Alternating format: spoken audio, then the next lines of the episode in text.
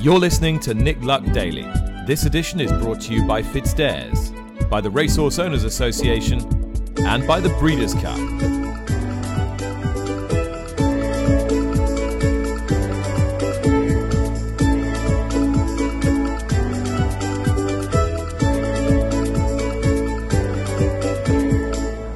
Well, good morning. Welcome to the show. I have now finally, after a pretty epic journey, but no one's getting the tiny violins out, arrived in Lexington, Kentucky, where it is uh, dawn.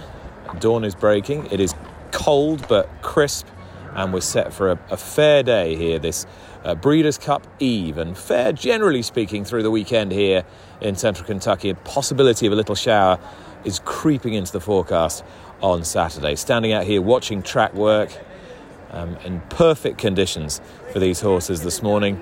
Uh, the dirt is fast, the turf is firm, and I can see a raft of connections out here in front of the Breeders' Cup breakfast right on the lawn, on the apron. And just uh, to my right here, I'm all right, thank you very much. Just to my right here, I see uh, trainer George Papadromi. George, good to see you. You've got American Theorem running in the sprint this year. Um, how how hopeful are you that he provide you with a, a breakthrough Breeders' Cup success? Very hopeful. I mean, um, it's been exciting uh, meet with him so far. I mean, yeah, he will want the uh, Bing Crosby and uh, got him qualified to be in the Breeders' Cup, and um, looking forward to it. And um, so far, so good. The Bing Crosby, the win, and you're in at Del Mar. You're based in, in Southern California. How are you enjoying your, your week in Kentucky? I can see you've got two or three coats on. yeah, yeah. I mean, uh, so far, so good with the weather here, too. So we get, we're lucky so far. Hopefully, fingers crossed, it stays like this. And, um, yeah, looking forward to it. Yep. Now, we've known each other quite a while, but for those of my listeners who are unfamiliar with the work of George Papadromi, uh, it has been a, a pretty special twenty twenty-two for you, hasn't it? You've taken things up to a, to a new level. H- how come? Yeah, Nick, um, I mean, you know, like I said, I, so far, like I said, uh, we had a great meet this meet in Del Mar and Santa Anita, um, pick up some new, new owners, new horses and all that, and uh, we're doing good, you know, we're doing good, and we won a few uh, great one races, and um, doing great. And this horse, American Theorem, what what setup does he need to make him a proper player in, in one of the Breeders' Cup's most, most prestigious and one of its oldest races? Um I would like to see, you know, a little pace out there so I can see right off him pretty much. Um, I mean, he's a horse that you can do whatever you want with him. And um, like I said, we just we don't want to change anything with him. But uh, hopefully there's a little speed out there and see right off him and uh, go from there. I like to hit the ground running on this podcast. This horse is available at double figure odds back home. If you had those placed in front of you, would be would you be uh, would you be getting your wallet out? Yes, sir. That's... I mean, yeah, yeah. I mean, like I said, he's doing great right now. He's in his top form right now. Um, can't be any, uh, like I said, I can't be any more confident. Way, more confident the way he is right now coming to the Breeders' Cup. And um, yeah, yeah, we're doing great. Well, that's how we wanted to start this show today. I want to arrive at Keeneland, hit the ground, get a tip at big odds for you to back. So I've, I've found it, I hope, in the Breeders' Cup Sprint American Theorem. I will be back here uh, at Keeneland in just a few moments' time with some more connections.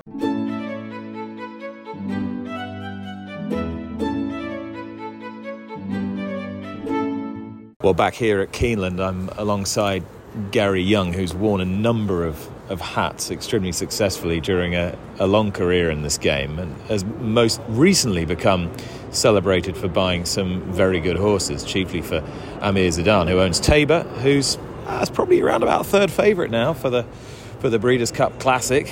All the attention's on Flightline, Gary. In any normal year, um, they'd be talking up Tabor as a possible winner of this race. What do you think? It's a hell of a year to have a three-year-old taking on an older horse when you're taking on that older horse. Um, I've seen Flightline train for a long time, and he's acts like a very special animal. He's an aggressive horse that uh, you know likes to likes to get it on from the get-go. Um, this is his sternest test. I, I I'm a huge Flightline fan, but it's. No disrespect to the horses he's ran against so far, but he's taken on a whole different kettle of fish this Saturday. Mm. Um, most people anticipate him to pass it with flying colors, and it wouldn't be surprised. I wouldn't be surprised if he does. Um, you know, it's a it's a it's a gr- really classic field where you got some two really good three-year-olds, or perhaps more, but.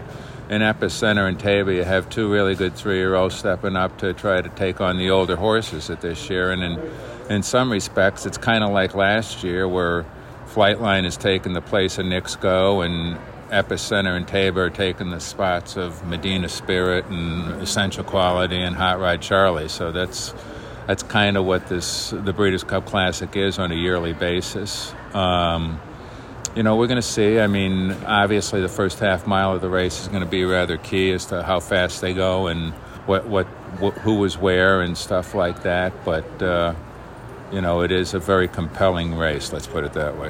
What's, what's the best that you can hope for, do you think?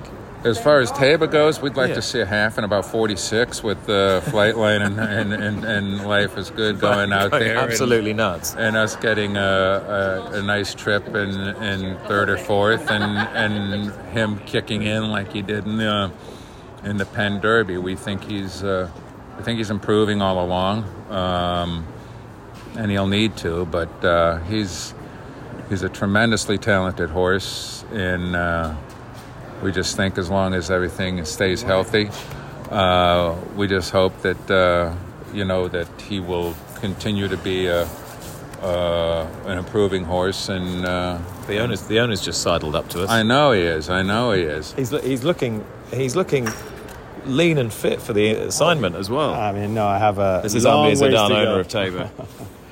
How are you feeling about it, Amir? Well, we're, I mean, we're we're climbing a mountain here. We got great horses, and I think our horse is, is in the best shape. So we just need to hope that we're lucky and uh, everything works out well. Still feel good to be here? Absolutely amazing. It's a bit chilly, but it's nice. All right. Well, best of luck to you. Thank you. Best of luck, Gary. Thanks so much for talking to me.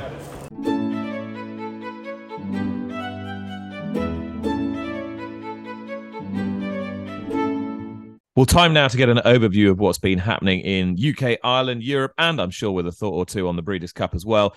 And time for me to say good morning, good evening, wherever I am, uh, to Lydia, to Lydia, which I have not been able to do for, for a little while. Um, but Lydia, it is very good to catch up, and there's an awful lot to look forward to over the next few days. Really, very, very much so. Where are you in the world, Nick? I am now in Lexington, Kentucky. I am in Lexington, Kentucky. It is five thirty-one a.m. my time as I talk to you. So by my calculation, with um, daylight savings or uh, clocks going back in Britain last week, you should be four hours in front of me. That's the theory. Is it nine thirty with you?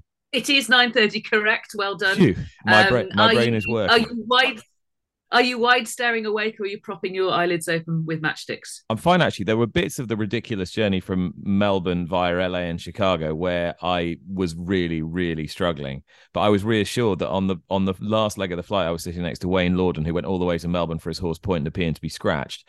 And Wayne Lordan um, looked like I felt. So I, and given that he's much fitter, younger, and generally healthier than me, I, I was quite sort of slightly reassured by that.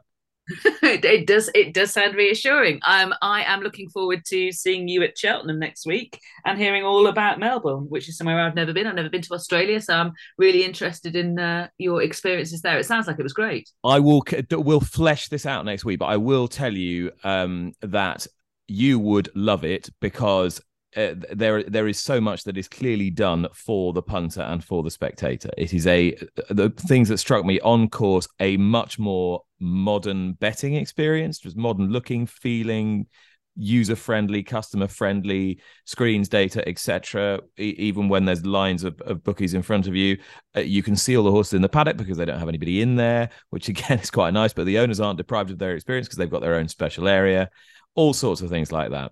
Um, and just the feel, the vibe, the, the way the place is put together, the care and attention that goes into it, lots of big pluses. Appreciate it's their biggest day, and I'm sure not everything's as great as that, but... Sounds like that's done very well indeed. Uh, yeah, that, that that sounds really interesting. I look forward to talking more about that. But we have more pressing things uh, we ahead, don't we?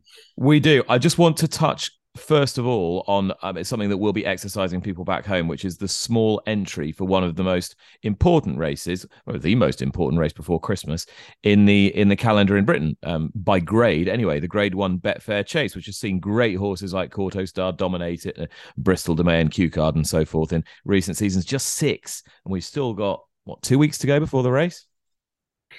Yeah, um, I think uh, it's lots of things. I mean, Dan Skelton is uh, quoted in the paper today saying that you can only bring these top horses to a peak for the kind of um, battles that they face in modern times, you know, maximum twice a year. There's the dominance of Cheltenham. There's the fact that this is early closing, and maybe that has some kind of impact. But I'm looking at the list and I'm wondering, who else would you expect to be there? I know that uh, Paul Nicholls said on the pod to Tom that Lompresse is an obvious one. I suppose that is really. I mean, obviously Venetia Williams has got Royal Pagai in there, but you know, what happens if, you know, God forbid something happens to Royal Pagai between now and, and, and that race. But um, I, I think probably it wouldn't have suited a Hoyseneur. I can see why they've planned to go elsewhere.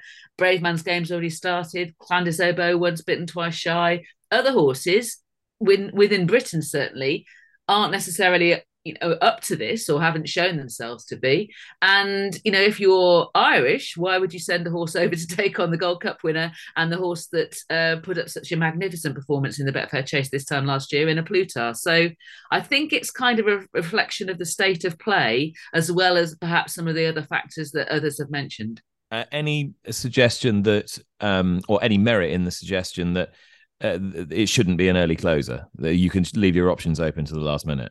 I think you might get a, a a handicapper who might be very much in the mood at that time, who is um, improving, going really well, likes conditions, likes Haydock. You might get one, maximum two of those, perhaps perhaps in that race.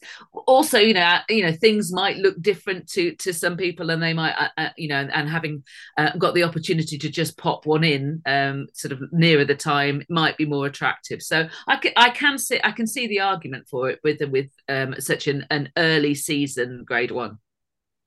This, of course, will be uh, a food for thought for however the new governance structure of British racing is drawn up. It seems as though we're we're getting somewhere with this. Just reading Bill Barber's piece in the Racing Post yesterday, Lydia, what, what's your intel saying to you in terms of when we can expect something to be published by the B H A, or I shouldn't say the B H A, should I, by the industry-wide bodies? Absolutely, quite correct. Uh, all in a row these days, ducks. Um, I my my um, understanding is that yes, like Bill says, it, it is imminent that we will see um, this governance structure published this month. Um, as Bill has written, uh, it's got to be approved by the R C A, but the expectation seems to that's the Racecourse Association in Britain. The expectation seems to be um, that it will go through. There's been a meeting of the commercial committee already, a sort of shadow version of it, just to see how that would work. The discussion on structure seems to have been um, concluded, and then we we gone to the difficult bit, which is agreeing a long-term strategy. And obviously, you know, you know, everything is in these things is are good in theory, um, but you know, when you actually start getting down to the nitty-gritty, and some people have got to got to give, um, that's when it gets difficult. So it seems as though, Lydia, there's a B H A leadership in uh, Joe Samara-Smith and Julie Harrington willing to grasp the nettle if they are given it.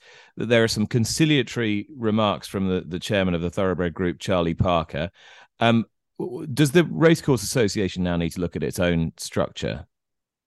Well, I think it does, um, to be honest, because um, I don't think that the uh, Racecourse Association necessarily always works for all of its members. And if you have a, a situation whereby decisions consistently go a certain way, then those uh, people who find that decisions go against them start to feel disenfranchised. And we need to remember, obviously, that the R C A is a trade body. It's not a commercial body. It's a representative. It's meant to be representative of their members. And I, I think that, you know, at the moment they've got one member, um, one vote, essentially. And I think Uh, there needs to they need to find a way for their voting structure to be more reflective of the various inputs of racecourses, individual racecourses, to the industry. Uh, I don't think that that would be just just one measure. There's got to be a, a sophisticated weighting mechanism in which the input into the industry, which should include not just betting turnover but also quality of racing, investment into infrastructure as well, you know, how how much that they they are planning for the the race racing in the in the long term, you know, the attendances, the, the worth to um, terrestrial television, all of those things can be played in, and a more representative structure, I would think, um, could be could could come out the other end of it. And I think, you know, given that, you know, the industry's had a look at the governance structure, I think that kind of um, internal reflection can only be healthy for the Racecourse Association as well.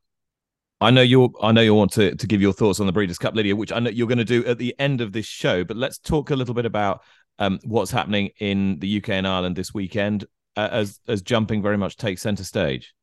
Yes, um, I'm really looking forward to the Holden Gold Cup, which sees the return of uh, Greenotine. Um, and Paul Nicholls has already um, told your listeners that he's going to be fitter this time round than he was when fourth in the race last year. He did hit the front four out um, uh, on that occasion, and then went on to win um, the Grade One at Tingle Creek. And of course, he was second to Shishkin, beaten quite comprehensively in the Desert Orchid, but won at Sandown at the end of the season. He's uh, returned, um, having ha- had some issues with ulcers again, which I picked up from your pod with uh, Paul Nicholls' conversation from Tom. So that's interesting. It suggests that he will be ready to go.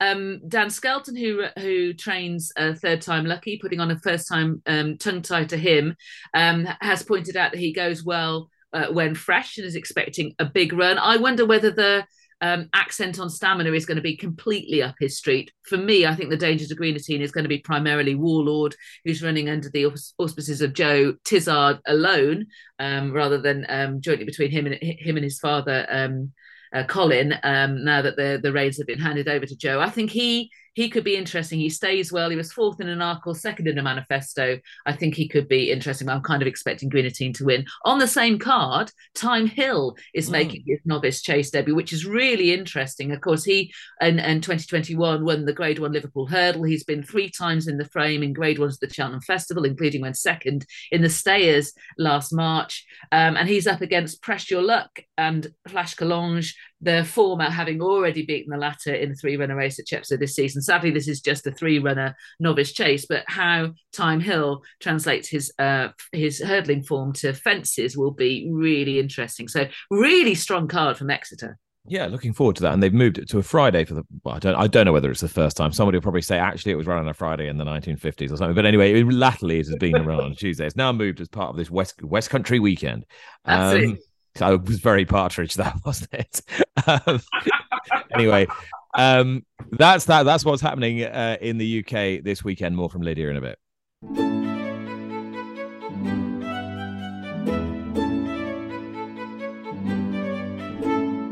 Well, obviously, the first person I wanted to run into here at Keeneland today was John Quinn, the trainer of Highfield Princess. You've beaten me to it by a good four or five days, John. Uh, have you been Have you been enjoying it? Because this must be a very different experience this time round. Absolutely. Um, the there's been a great atmosphere here all week, um, and it's building building right up to, to first race day tomorrow. Uh, it's very nice to be here.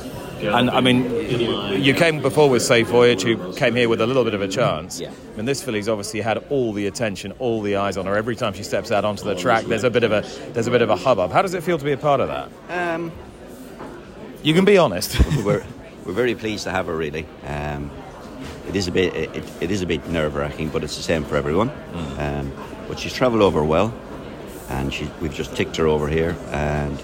She's actually coming up to the track this morning just to have a canter on the grass at, at half nine.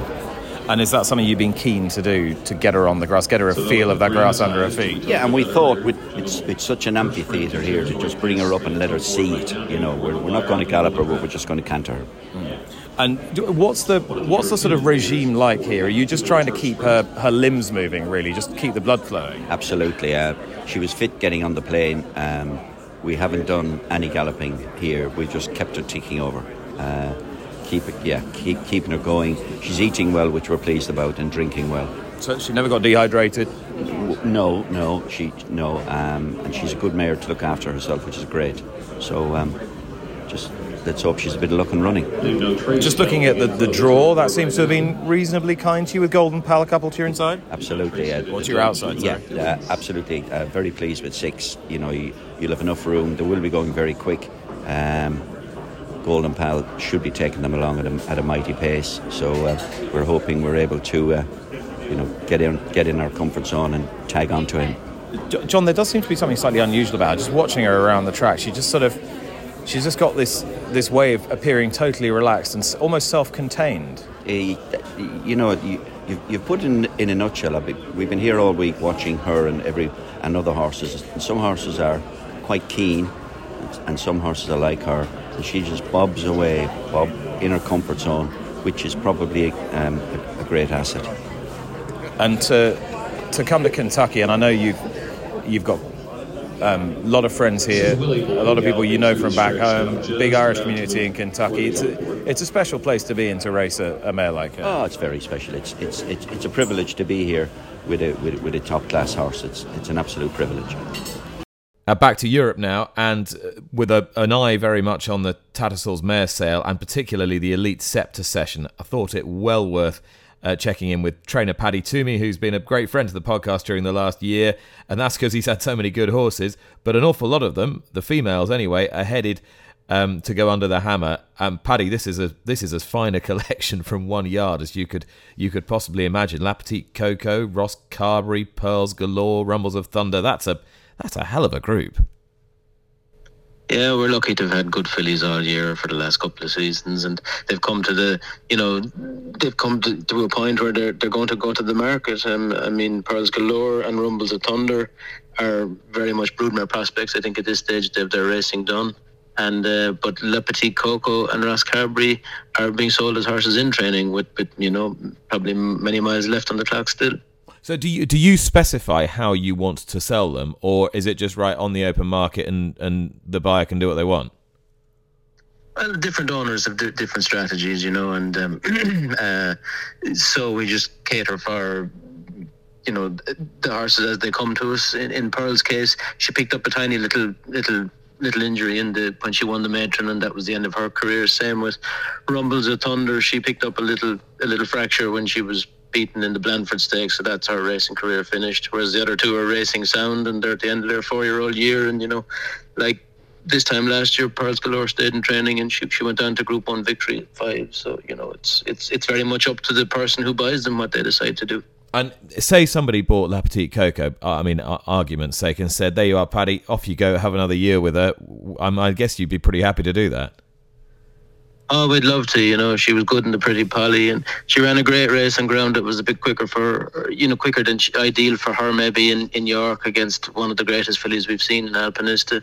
And it was trainer error there. I ran her back a bit soon, and she just put a lackluster performance maybe in the Blandford Stakes. I just was too quick bringing her back, and we decided at that point that we'd look after her with her future racing career in mind. And if somebody bought her and decided to send her back to me, I'd be delighted, you know, but her...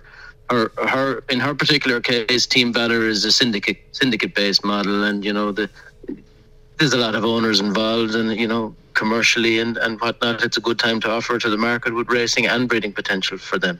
And, and I'm guessing as well, you, you understand and appreciate the need for owners to make sure their coffers are full so they can reinvest, and it becomes a virtuous circle.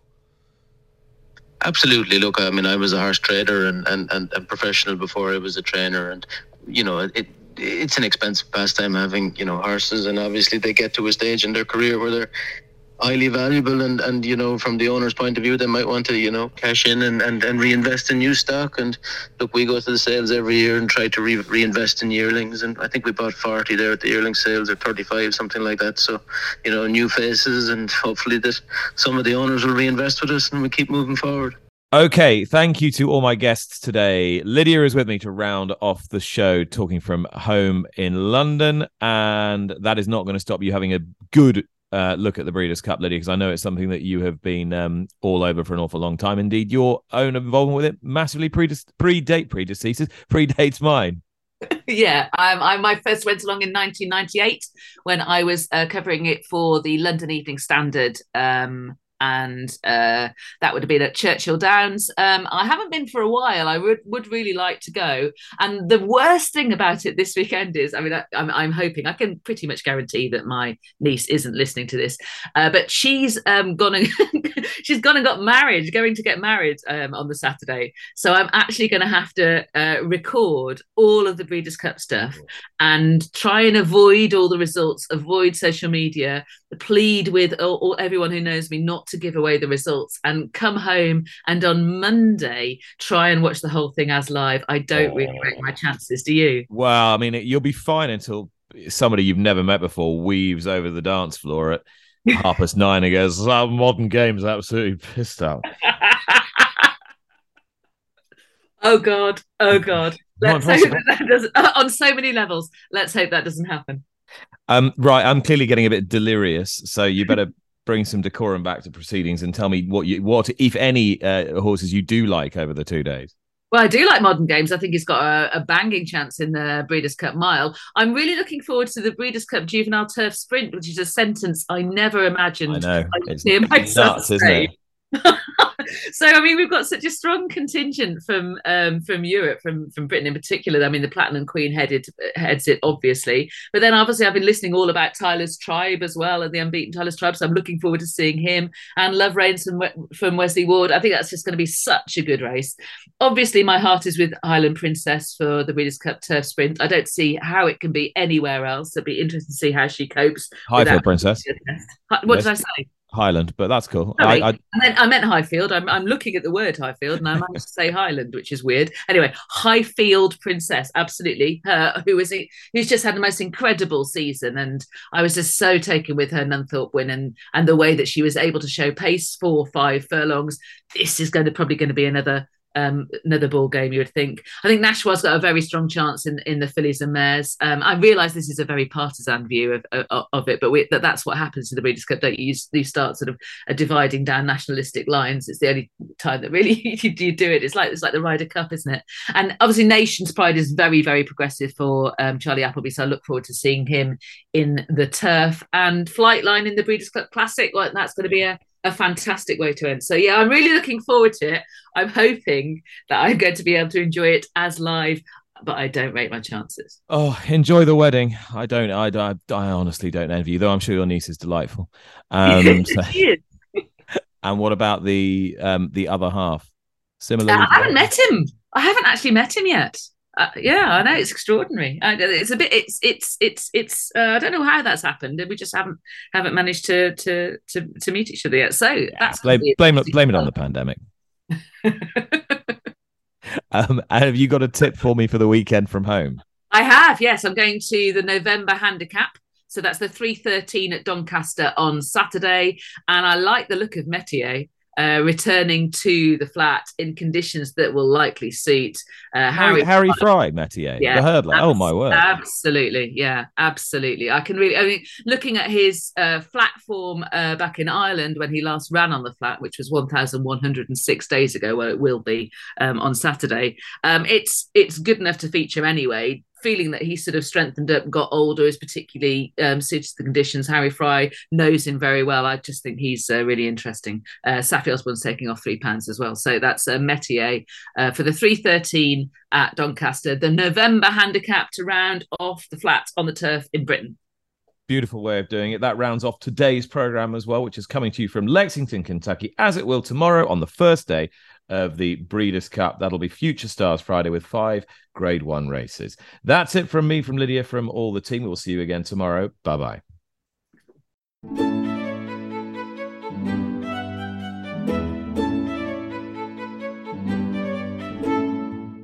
You've been listening to Nick Luck Daily, brought to you in association with FitzDares, the Racehorse Owners Association, and Thoroughbred Racing Commentary.